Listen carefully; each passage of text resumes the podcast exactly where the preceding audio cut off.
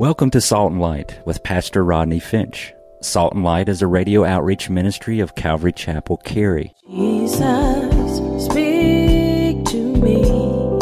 Open your word and reveal your heart to me. Salt and Light is a series of verse-by-verse studies through the Bible, focusing on its practical application to our everyday lives. Salt and Light is recorded live at Calvary Chapel, Cary, in Apex, North Carolina. Stay tuned. At the end of the program, we will give you information on how to contact us, so be sure to have a pen and paper ready. Today, Pastor Rodney will be teaching from the book of Nehemiah, chapter 9. So grab your Bibles and follow along. Now with today's teaching, here's Pastor Rodney. In their rebellion, they appointed a leader to return to their bondage, but you are God, ready to pardon, gracious and merciful, slow to anger, abundant in kindness, and did not forsake them, even when they made a molten calf for themselves and said, "This is your God that brought you up out of Egypt and worked great provocations, yet in your manifold mercies, you did not forsake them in the wilderness.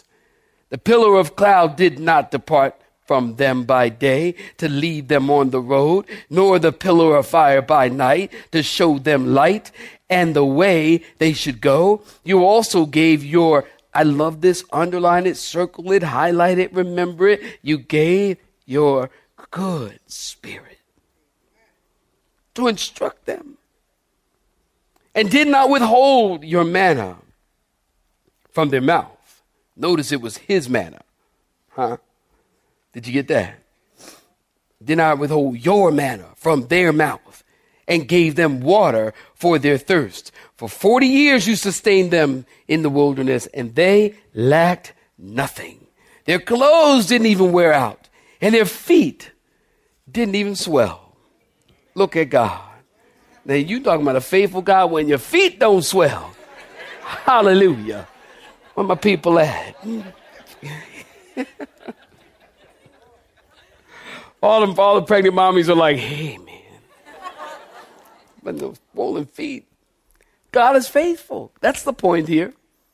And he's patient and he's forgiving. God has done great and awesome things for them, but they acted proudly. Did you get that? And as you read through the chapter, you'll notice words like "but," "yet," "moreover," "nevertheless," "therefore." But, yet, moreover, nevertheless, therefore. Over and over and over again. But, yet, moreover, nevertheless, therefore. Verse 16, but the people acted proudly. They hardened their necks. They did not listen to God's commandments. It's amazing that God would give them supernatural provision on a daily basis because God was gracious to them over and over and over again. Yet, but they became hard-hearted and took God's grace for granted, and they refused to obey or recognize the awesome miracles of God in verse 17. And they took the grace of God and the provision of God for granted. And people do that all the time today, don't they? They take God's provision, they take things for granted until it's gone. People do it with loved ones, don't they? I've attended 2 funerals in the last 2 weeks. And if there's one thing I've heard is from many, many people, "I should have, I wish I had, if only I had done, if only I could." Listen, love people while they're here on earth. Do not, listen, wait a minute, do not wait until they are dead to show your love for them, because then it's too late. They're not gonna receive it. They're dead. They're gone. They're in the presence of the Lord. Love people now. So somebody once said, give them their flowers now, so that when they're gone, you're not saying, "If only I had, if only I should have, if only I could have." You don't have all those regrets, because I can tell you that sword runs deep. When you live with those regrets, you're left to live with that. That's why in my life, I don't want to do nobody wrong. Not intentionally, not consciously. And if I do, I'm coming to ask for forgiveness. And if you don't forgive me, that's on you. But I need to get my conscience right before God, because I want to stand clear and whole and pure, knowing that I have done what God has called me to do. Not that I have been perfect, but I've done what God has called me to do. So my conscience is clear, and I can love you while you're here, because when you're gone, you're gone. And I don't want to live with that regret. And we've got to be those kind of people who love people when God has them in our lives, so that we don't live with regrets. We don't look back and think, you know, if only I had done this, or take the grace of God, the provision of God, and the love of God for granted. People do it all the time. Israel took God's blessings for granted. They murmured and they complained, oh, manna again. They would say, God could at least give us a different flavor of manna. Wah, wah, wah. Even Baskin-Robbins got 31 flavors. I mean, goodness gracious. Couldn't we get different flavors of manna? And miracle after miracle, and provision after provision, and yet they doubted God. After seeing all that God did, how could they lack faith? How could they even think to want to go back to Egypt? Verse 17 tells us they weren't even mindful of the miracles and the wonders. Verse 17, please look at it. But you are God, ready to pardon, gracious, merciful, slow to anger, abundant, or of great kindness. He did not forsake them. Now keep in mind, this is Moses talking about the greatness and the goodness of God. Remember, Moses was raised with the best this world had to offer. He was raised in privilege as the prince of Egypt, the son of Pharaoh's daughter. He was Pharaoh's grandson, raised with the best food, the best university, the most beautiful women, the pleasures of this world and power and the wealth of this world. The Pharaohs were famous for their breweries. In Egypt, did you know that? They drank warm beer. They didn't have ice, but they drank warm beer. Moses was the commander-in-chief of the Egyptian armed forces. He had everything at his disposal, and yet God had a different plan for Moses. As he spent 40 years in the desert, that's a long time. Think about it. 40 years ago, we had no concept of Mac. 40 years ago, no concept of smartphones. 40 years ago, the U.S. was still involved in the Vietnam War. 40 years is a long time. And Moses spent 40 years on the backside of the desert. And it was during those 40 years that God was working on the outside and on the inside. On the outside, teaching Moses how to live in the desert, because when he came out, he was going to lead the children of Israel through the wilderness for another 40 years. And on the inside, during those 40 years, God was teaching Moses how to be a pastor and how to be humble and yet strong and trust God, because Moses is going to be the pastor of the largest church in the world. 2-3 million people. I love it when I hear pastors, they do it all the time. Hey, how you doing? Yeah. Well, how many people? You never fails. I always wait, because I know you want to ask. I never say anything. I just stand there and they go, yeah, so how many people are going to your church? Or they'll say something like, how many you running? I hate it when they say that. I'm not running anything. That sounds so... cattle. Good word. Herding. Yeah, but I don't like that. That just sounds, how many of you running? I'm not running. I'm ministering to God's people. I'm not running anything, anybody. That's creepy. How many, you know, Moses had the biggest church in the world.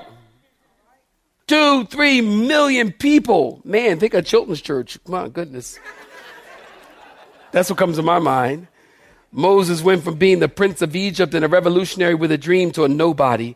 He lost the pleasures of this world. He gained a deep, intimate relationship with God. He spent 80 days on the mountain with God, and God sustained them without food. He saw the holy tabernacle in heaven that was a pattern of the earthly tabernacle. He saw the wonders of God, the deliverance of God, the glory of God. He experienced the patience and the forgiveness of God. And in verse 18, when they made a molten calf and they said, this is your God. Verse 19, yet in God's manifold mercies, look at verse 19, not at me, look at verse 19. Yet in God's manifold mercies, God did not forsake them.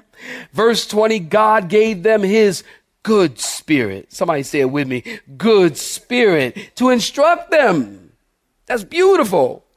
In verse 21, and they lacked nothing. Their clothes didn't get old and their feet didn't swell. They buy one pair of jeans, they lasted for 40 years. That's great. Of course, if you do that today and you keep those jeans long enough, they come back because the styles just come back around.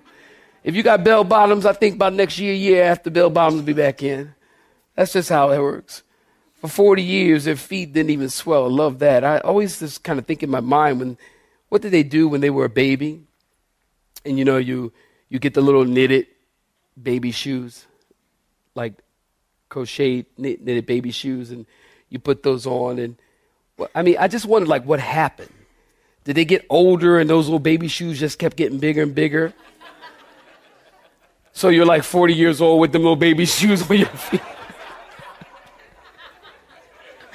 You're like 40 years old wearing those baby booties. It's like, his shoes didn't wear out. Verse 6.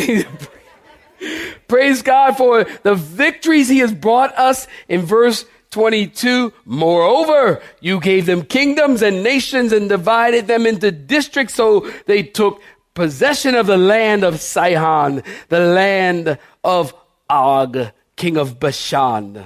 You should underline that.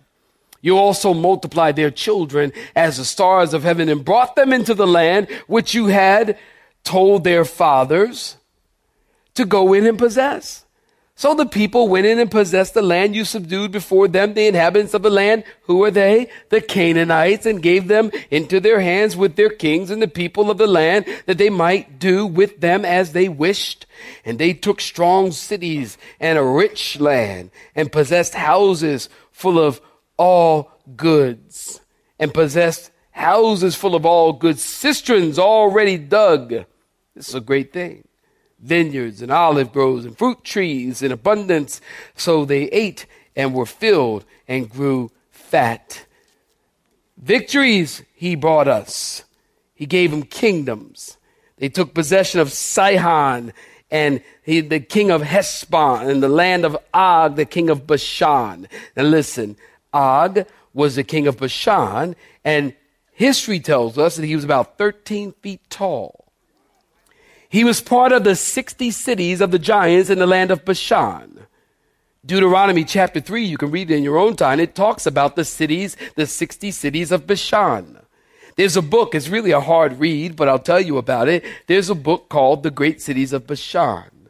On the map today, it's Syria and northern Lebanon.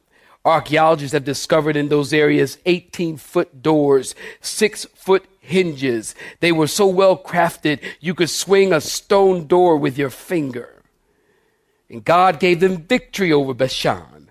Bashan is mentioned several times in Scripture. Psalm 68, Psalm 22, Psalm 136. Verse 24 tells us God gave them victory to possess the land of the Canaanites, that they might do with them as they would or destroy them. The Canaanites were evil, wicked people, perverse. Whole Canaanite villages were killed due to venereal diseases. They were in the bestiality and sacrificing tens of thousands of children. And God waited until they were so perverted and so perverse that that it would be an infection to any other people to allow them to live. And when their iniquity had come to a full, Genesis 15 talks about God. Listen, I need you to listen here. Genesis 15, God told Abraham he was going to take his descendants down to Egypt for 400 years until the iniquity of the Amorites is complete or full. When their iniquity had come to the full, God used Israel to judge them. With that, we learn that God measures time morally, not by a clock. And God alone reserves the right to look at a nation and say, these people are beyond redemption.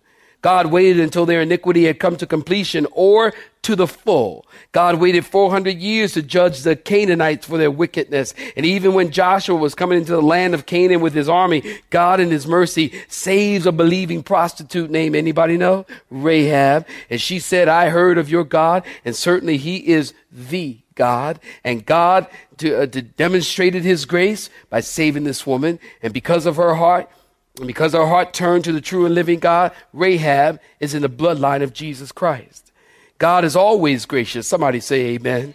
And God is always merciful. Somebody say amen. And slow to anger and forgiving. But God can and will determine when there will no longer be repentance.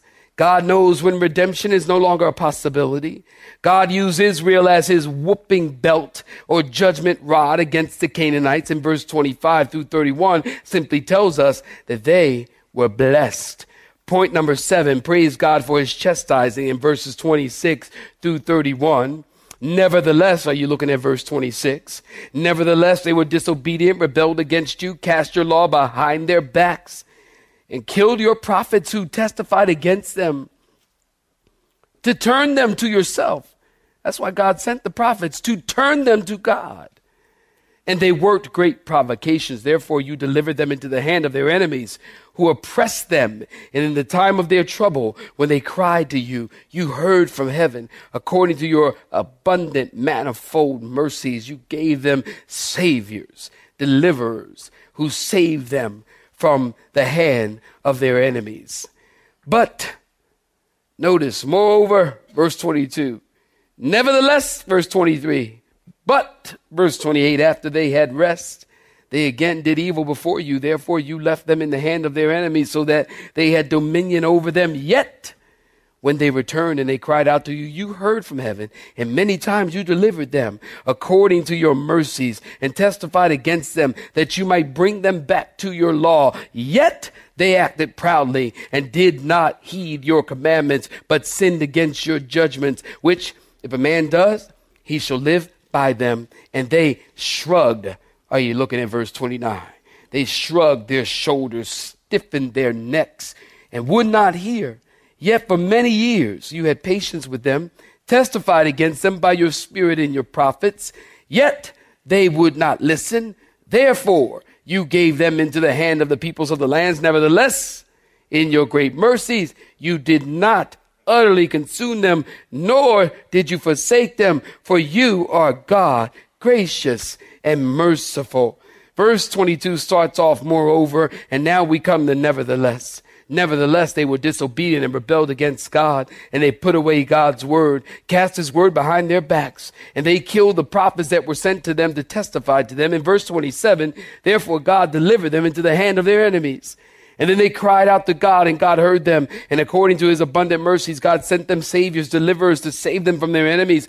But in verse 28, after they had rest from being oppressed, they again did evil before God. And again, God allowed them to go into the hand of the enemy. So the enemy has dominion over Israel and persecutes and brutalizes them.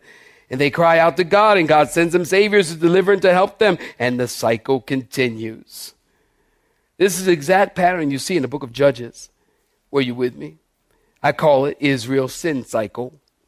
It starts off like this. The people are devoted to God. The people delve into sin and become decadent. The people are defeated by their enemies. The people deplore their situation. They are delivered because God sends a savior. The people are again devoted to God. They delve into sin. They become decadent. They're defeated. They deplore. They cry out. God delivers. The people are devoted. Delve, decadent, defeated, deplore, deliver. God delivers them. This cycle happens 7 times in the book of Judges, over and over again. Verse 29 says, not only were they disobedient, but they withdrew their shoulder and hardened their neck. I hope you're getting something out of this. And they would not hear. Now, if you ever had a kid, you got a child, you know what this is like. You grab them, and they pull back their shoulder. You know what I'm talking about? You grab them, they go, Now, in my world, that's when they pull themselves up off the ground. So they pull away from me, then they pull themselves up, like, woo, what happened? Verse 30 tells us, let's keep it godly.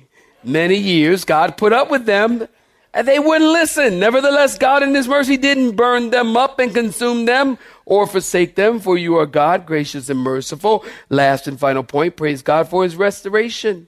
In verse 32 through 37, now therefore, our God, Looking at verse 32, say amen. Now, therefore, our God, the great, the mighty, the awesome God, who keeps covenant and mercy, do not let all the trouble seem small or little before you that has come upon us, our kings and our princes, our priests and our prophets, our fathers and all your people. From the days of the kings of Assyria until this day, however, you are just in all that has befallen us. Are you following with me? For you have dealt faithfully, but we have done wickedly. Underline that. Neither our kings, nor our princes, our priests, nor our fathers have kept your law, nor heeded your commandments and your testimonies with which you testified against them, for they have not served you in their kingdom, or in the many good things that you gave them, or in the large and the rich land which you set before them, nor did they turn from their wicked works. Here we are, servants today, and the land that you gave to our fathers to eat its fruits and its bounty, here we are, servants in it. And it yields much increase to the kings you have set over us because of our sins. Also they have dominion over our bodies and our cattle and their pleasure. And we are in great distress. Verse 38, and because of all this, we make a sure covenant, and we write it. Our leaders, our Levites, our priests, they seal it. Before you shut your Bibles, notice they're no longer talking in the past tense. They, them. Now they're speaking in the present tense, we, us. They have looked back at God's past dealings with the nation of Israel. They brought them to this current place, that brought them to this current place, back in the land, back in a rebuilt city, back in the good graces of God after having looked back, that inspires them to look forward. In verse 33, however, you are just in all that has befallen us. Listen, this is a great moment in the life of Israel and in anybody's life. When they honestly look up into the face of God and they say, God, you are right. God, you are just in all that has happened to us. We brought this on ourselves. The moment you say, are you listening? The moment you say, yes, Lord, you are right and I'm wrong. The moment you say, I deserve what I got in this situation. The moment you stop arguing with God and drop the controversy, that's the moment you'll truly be in the place of real repentance. And this is what God has wanted from you from the moment you got saved. Just stop arguing.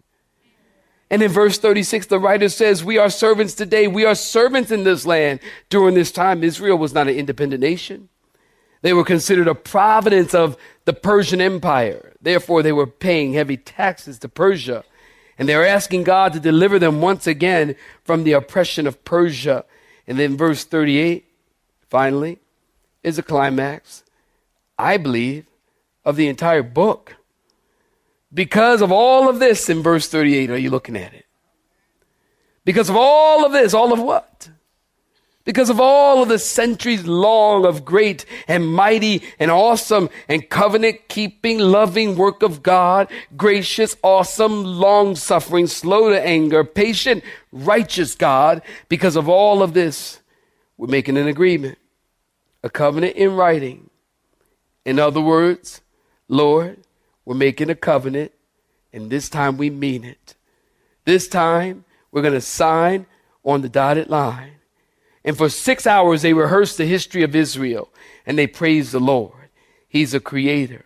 He's the one who called us and chose us. He delivered us and provided for us, and he shows patience and forgiveness, and he gives victory, and he's the one who chastises, and he's the one who restores. 6 hours standing and praising and rehearsing their history before God. You know, I believe that when you stay in God's presence for any amount of time, that's exactly what winds up happening. You wind up rehearsing your history. By the end of the day, at the end of the night, when you lay on your pillow, the important thing about anyone's history is, number one, history is his story. It's all about Jesus. Your life as a Christian is about God, who's been working in you from day one, to bring you to the place of blessing and praise and thanksgiving, to bring us to the place where we praise him because, and I really believe The missing jewel in the church is that we praise him because of who he is. You have been listening to Salt and Light, a radio outreach ministry of Pastor Rodney Finch and Calvary Chapel, Cary, located in Apex, North Carolina. Join Pastor Rodney Monday through Friday at this same time. For information regarding service times, you can contact us at 1-800-293-0923. That's 1-800-293-0923. You may listen to today's broadcast in its entirety by visiting the Media Library on our website at cccary.org.